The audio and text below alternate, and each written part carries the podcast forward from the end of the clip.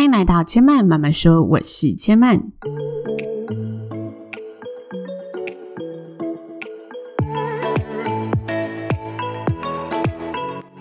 目前频道在 Apple Podcasts、Spotify、KKBox 以及 Google Podcasts 都听得到。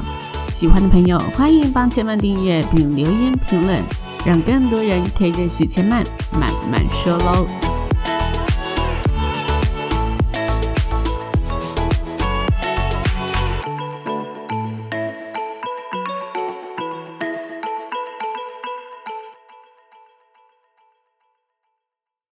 今天呢，要来跟大家进行谈心信箱的单元。我们呢会随机的从信箱里面来拆封信件，与大家聊聊听众的烦恼或者生活困扰，然后分享一下我自己的一些想法。同时，也希望呢，如果正在收听节目的朋友有相似的困扰，可以有一个不同方向的建议提供给大家喽。那今天要与大家聊的内容呢，嗯、因为这一名朋友来信的时候有特别说明，他希望呢。可以再把内容稍微婉转一点的来做分享，因为他呢怕身旁有朋友一样有在收听节目，会呢听出来是他。那这一点呢，所有来信的朋友都可以放心。首先，这个节目绝对是匿名的方式呈现。那如果像这一位朋友，他有特别说到有一些呢可能特征比较明显的事项，可以稍微婉转带过的话，这里呢我也会把这些比较呃重点敏感的资讯好好的把关，或者用另外的方式，比较大范围的方式。来跟大家分享。那接下来呢，就来跟大家聊聊信件的内容喽。这一名朋友呢，他本身是在教育业的。那在学校呢，有同事是很明显等退休的前辈。当他在跟这个前辈共事的时候，会发现自己呢，工作非常的花费力气，不只要完成自己的工作，还需要呢加倍的，可能花费两倍的努力完成对方的工作。那自己呢，对于教育产业是相当热忱的，在工作上呢，比较是属于想要继续努力冲刺的人。但是呢，当他跟这一名等退休的前辈合作时，就会产生许多的摩擦。那原本呢，他想说，诶，自己忍耐就好了，可以维持表面的和平。但是对方呢，几乎不分平假日上下班，总是不间断的跟他抱怨同事、学校、职场的一切，甚至呢，还希望呃这一名听众跟他一起摆烂。在忍耐了好一阵子之后呢，这一名听众决定来跟这个同事说清楚。但是自从那一天起，他的好日子呢就没了。上班期间呢，这个前辈对他总是口气不太好，甚至呢会造成其他同事对他的一些误会。各种排挤刁难，让他觉得身心俱疲，导致晚上睡觉的时候，另外一半还会听见了他常做噩梦、说梦话。那目前呢，他已经决定要离职去准备考试，让自己在未来的职场上有更多的选择，可以呢朝更好的环境迈进。但是在准备考试的这段期间，这过去的种种还是会让他不断的觉得身心很受煎熬，所以他想要来问问看以下的五个问题。第一个问题呢是，如果遇到观念跟你不合的人，到底要如何达成共识？难道遇到这种事情都只能选择服从前辈吗？再来第二题，如果遇到呢长期总是会给你负能量的人，自己的心态该如何调整？然后要如何跟他相处呢？接下来第三题，这名听众朋友问呢，嗯，我这样的选择算是逃避吗？如果是的话，为什么千嫚会觉得是逃避呢？OK，再来第四题，他说如何让自己的心稳定下来？第五道题目则是说，虽然呢现在离职在家准备接下来的考试，但是心里常常会突然出现怀疑自己能力的这个状况。如何要抛开过去，好让自己呢建立信心，内心迎接未来的挑战呢？这是第五道题目。基本上，我觉得三到五题呢可以合起来一起回答，因为这都是对现在选择的怀疑，以及对未来的一个怀疑所产生的嗯一种不安全感。所以三到五题，待会呢我们会一并回答。那先回来呢跟大家聊聊第一二道听众提出的自己心里面的困扰。第一道题目，大家在职场。很常见，我觉得职场上它就是一个有利益存在的关系，所以这种有利益啊、有阶级制度的环境里面，很难你一开始就可以以就事论事的方式去跟他讨个清白，本来这就是困难的。那要怎么做到呢？我认为回到最核心的点，那就是把自己变强，成为能够说服他人，或者成为他需要依附的人。当他意识到，OK，你的能力的确是更好的，然后你的能力可以说服他的时候，这时候你提出来的建议就比较大的可能会被采用，会可以带着大家继续的往这个方向走。那一定要无条件的服从前辈吗？其实我觉得不只是前辈有这个问题，我们遇到同才也会有这样的问题。在这一道题目里面呢、我自己的想法，我会认为适时的展现出自己的底线原则。才是一个长久的生存之道，让所有的人跟你同事的人、跟你共事的人都会知道你的底线在哪里，你的原则在哪里。这样子的人反而会更有公信力的，这才是长久。你要跟不同的人共事的时候，大家会尊重你的方式。但是问题是在于我们如何展现，如何更有手腕的影响他人。那我觉得这里面非常重要的一个关键点，就是你要知道对方在意的是什么，然后呢，从他在意的地方去下手跟他沟通。像是呢，我们在学校里面。这一名同事，他在意的是家长的评价比较多，还是他在意的是学校的呃评级、学校的评鉴比较多？他在意的是哪一个方向？然后试着用这个方向为核心出发，跟他沟通，抓住他在意的地方，以这个角度为出发去跟他沟通，会比较容易达成你的目的。那我举我自己的例子，有时候呢，我在婚礼现场会遇到，哎，场地方说，哦，因为我们晚上还有其他的宴会，可不可以帮我能早就尽量早结束，他可能呢会先告诉我这一件事情。那当然我知道，嗯，其实服务人员要返场是非常辛苦的。但有时候又遇到流程真的很满，我其实想帮忙也不一定能够使上这么多的力气。所以呢，这时候我就会先清楚的表明我的立场，告诉他说：“哎，当然，如果呢互相帮忙，站在同业，我一定会尽量帮忙。不过这一组新人在规划流程的时候，他对于婚礼就非常期待，然后每个流程也都是他细心打点的，掌握度也很高。”也不是我说快就能快的，所以今天的宴会真的也要请你多多帮忙，我们一起加油，把这场婚礼做好。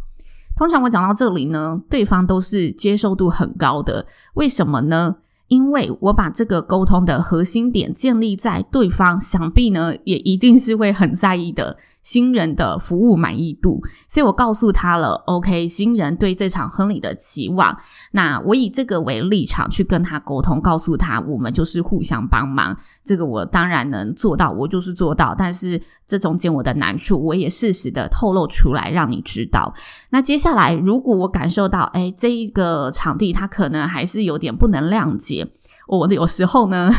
会有点小心机的小手腕，我呢在跟新人沟通的时候，我就会说，诶，还是说，如果你方便的话，我们跟新人去核对一下这个细节，也让你清楚一下待会会发生的，呃，所有流程，然后会进行的方式，你也可以更加的了解。那通常做这个邀请的时候，对方都会是想去听的，因为他心中其实有第二个目标嘛，就是他希望赶快结束，所以他当然掌握度更高，他可以赶快结束。那这时候我跟新人沟通的时候，我就会真的把所有我跟新人讲过的细节再润一次。那如果他这时候真的想要捍卫自己的立场，想要出来说，诶，那这里我们能不能加快？新人也能接受。OK，那这时候我们就这么做。但如果他这时候没有跳出来捍卫，他也知道自己理亏了，他知道哦，要把新人的服务摆优先时，那这时候就会让他更幸福，因为他知道这个东西是我们跟新人三方一起达成共识的。即使呢，他心中是有百般的不愿意，或者他对这个结果不甚满意，但他还是会朝着我们希望前进的方向走。我们希望把。这组客人服务好为最高目标的这个方向走，所以回到这个问题的核心点，就是你不一定要服从他的建议，但是你要想清楚，你可以有什么关键点把他抓住，这个关键点也是他在意的关键点。从这个角度出发，试着引导事件朝该个方向走，要去磨练自己有这部分的手腕，可以解决很多的问题。那人难免会有情绪，所以有时候我即使有这个手腕可以做这件事情，我在接收到他的讯息的时候，还是会觉得很生气啊。情绪要怎么排解呢？我认为情绪是看清你跟他追求的东西就是不一样的，所以不要拿别人的问题当做是自己的问题。他想要早下班，那是他的事情；他想要退休，那是他的事情。当我跟他负责同一件事情的时候，我们要看的是那一个结果，那一个目标。我不用把他想要早下班，他想要早退休的那一种工作态度，变成是我自己需要负责的东西。这时候，我的情绪就可以跟他切割。我单纯回到就事论事的方向去把事情做好，自然我的情绪就比较可以从中去厘清一点点，让自己看得更加的透彻。那再来第二题题目：遇到长期给予负能量的人，自己的心理该如何调整？要如何跟他相处？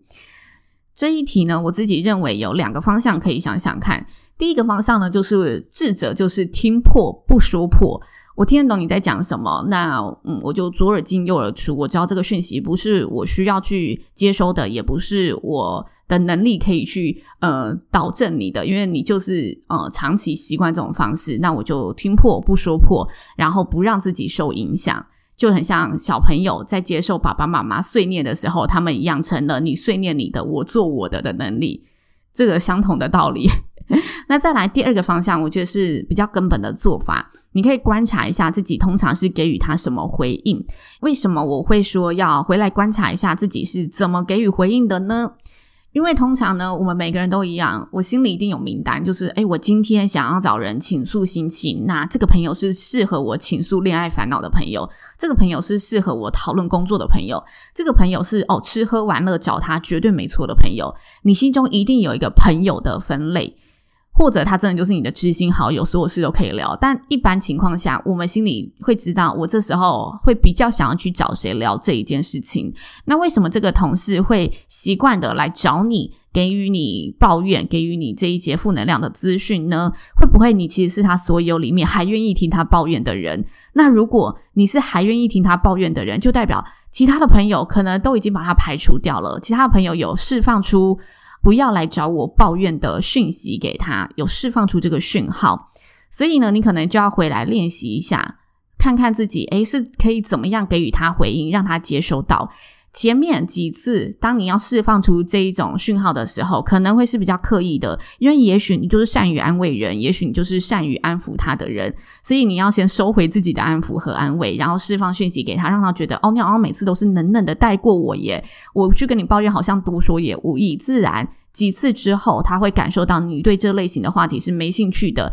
他也不会再自讨没趣去浪费自己的时间跟你说这件事情。所以要回头检视一下你是怎么样。反馈他的，然后让自己稍微的改变一下对应这件事情的方式，才有可能去改变这件事情，不让长期给予负能量的人在你周围出现。人跟人之间的人际关系啊，有时候就是很奇妙，很像那种磁场的吸引力，就你一定有某一个地方是特别吸引他的，所以才会。特别总是容易聚集起这种人。那如果我今天有意识到，我想要呃稍微的改变一下，我想要聚集别种类型的人，我不想再聚集这种类型的人了，那你就要回来检视一下自己，可以怎么样去调整自己待人处事的方式，才有机会去改变你的交友圈。那再来是最后三题，我就一起回复。那我一样再重复一次题目。第三题是说，我的选择是逃避吗？为什么是逃避呢？或者，诶，你还是你也觉得不是逃避？在第四题是如何让自己的心稳定下来，以及第五道题目，虽然呢离职在家准备考试，但心里呢总会出现出怀疑自己能力的声音。我要如何抛开过去，好让自己建立信心，内心呢迎接未来的挑战？我觉得这所有的种种，就是你其实有很大的不安定感。那你可能要先回来问问自己，吼，为什么你会觉得这个选择是逃避？为什么你在边准备考试的同时，又边怀疑自己真的可以做到吗？那这个怀疑点是源自于，OK，其实你根本没有想要好好的读书，所以你觉得你自己就是在逃避这一切。你借由好像转移一个目标，让自己可以去摆脱这个环境。你害怕旧事重演，你害怕这只是自己想要找个借口逃脱，但你其实对教育业没有你想象的有热忱。就是你要先理清楚，你到底逃避的点，你觉得会出现逃避的声音是为什么？那接下来。找到这个点之后，你才真的可以去根除自己为什么会有逃避这个声音，然后专注的回到自己身上。如果我们那时候想一想，其实原因很简单，就是哦，你其实是也觉得可以增进自己的，只是你一直有意识到自己的准备不足。那在考试上面，你觉得把握度相当的低，这时候你已经理清楚哦，你是想要继续的，然后哦，我只是一直有意识到我没有。全心的在准备这个考试，那你能做的很明显的现实就是让自己加强准备嘛。所以我觉得感知到这个问题很好，你知道自己有点怀疑的声音出现了，但感知过后，你接下来就要去再进一步的挖深自己，更进一步的了解背后的原因，试着找到它，才有可能从根本出发去延伸你对应的方法。唯有对自己追根究底，才有机会从心里面出发的去相信自己。当你相信了，你的心自然就可以稳定下来，而且你更清楚的知道自己现在是为什么而努力，更能专注回到自己最想追求的那一个未来上面。那你对迎接未来的挑战就不再感到这么的迷茫，或者你就可以让自己更好的去建立自己迎接未来的信心。以上是今天谈心信箱呢，想要跟这位听众好朋友交流的想法。希望这些内容有带给你不同方向的思考，或者是有稍微的帮到一点点忙喽。千嫚慢慢说，今天就说到这里喽。如果有任何想要跟千嫚谈心的好朋友，也欢迎寄信到资讯栏里面的信箱喽。也邀请大家下次再来听我说喽，拜拜。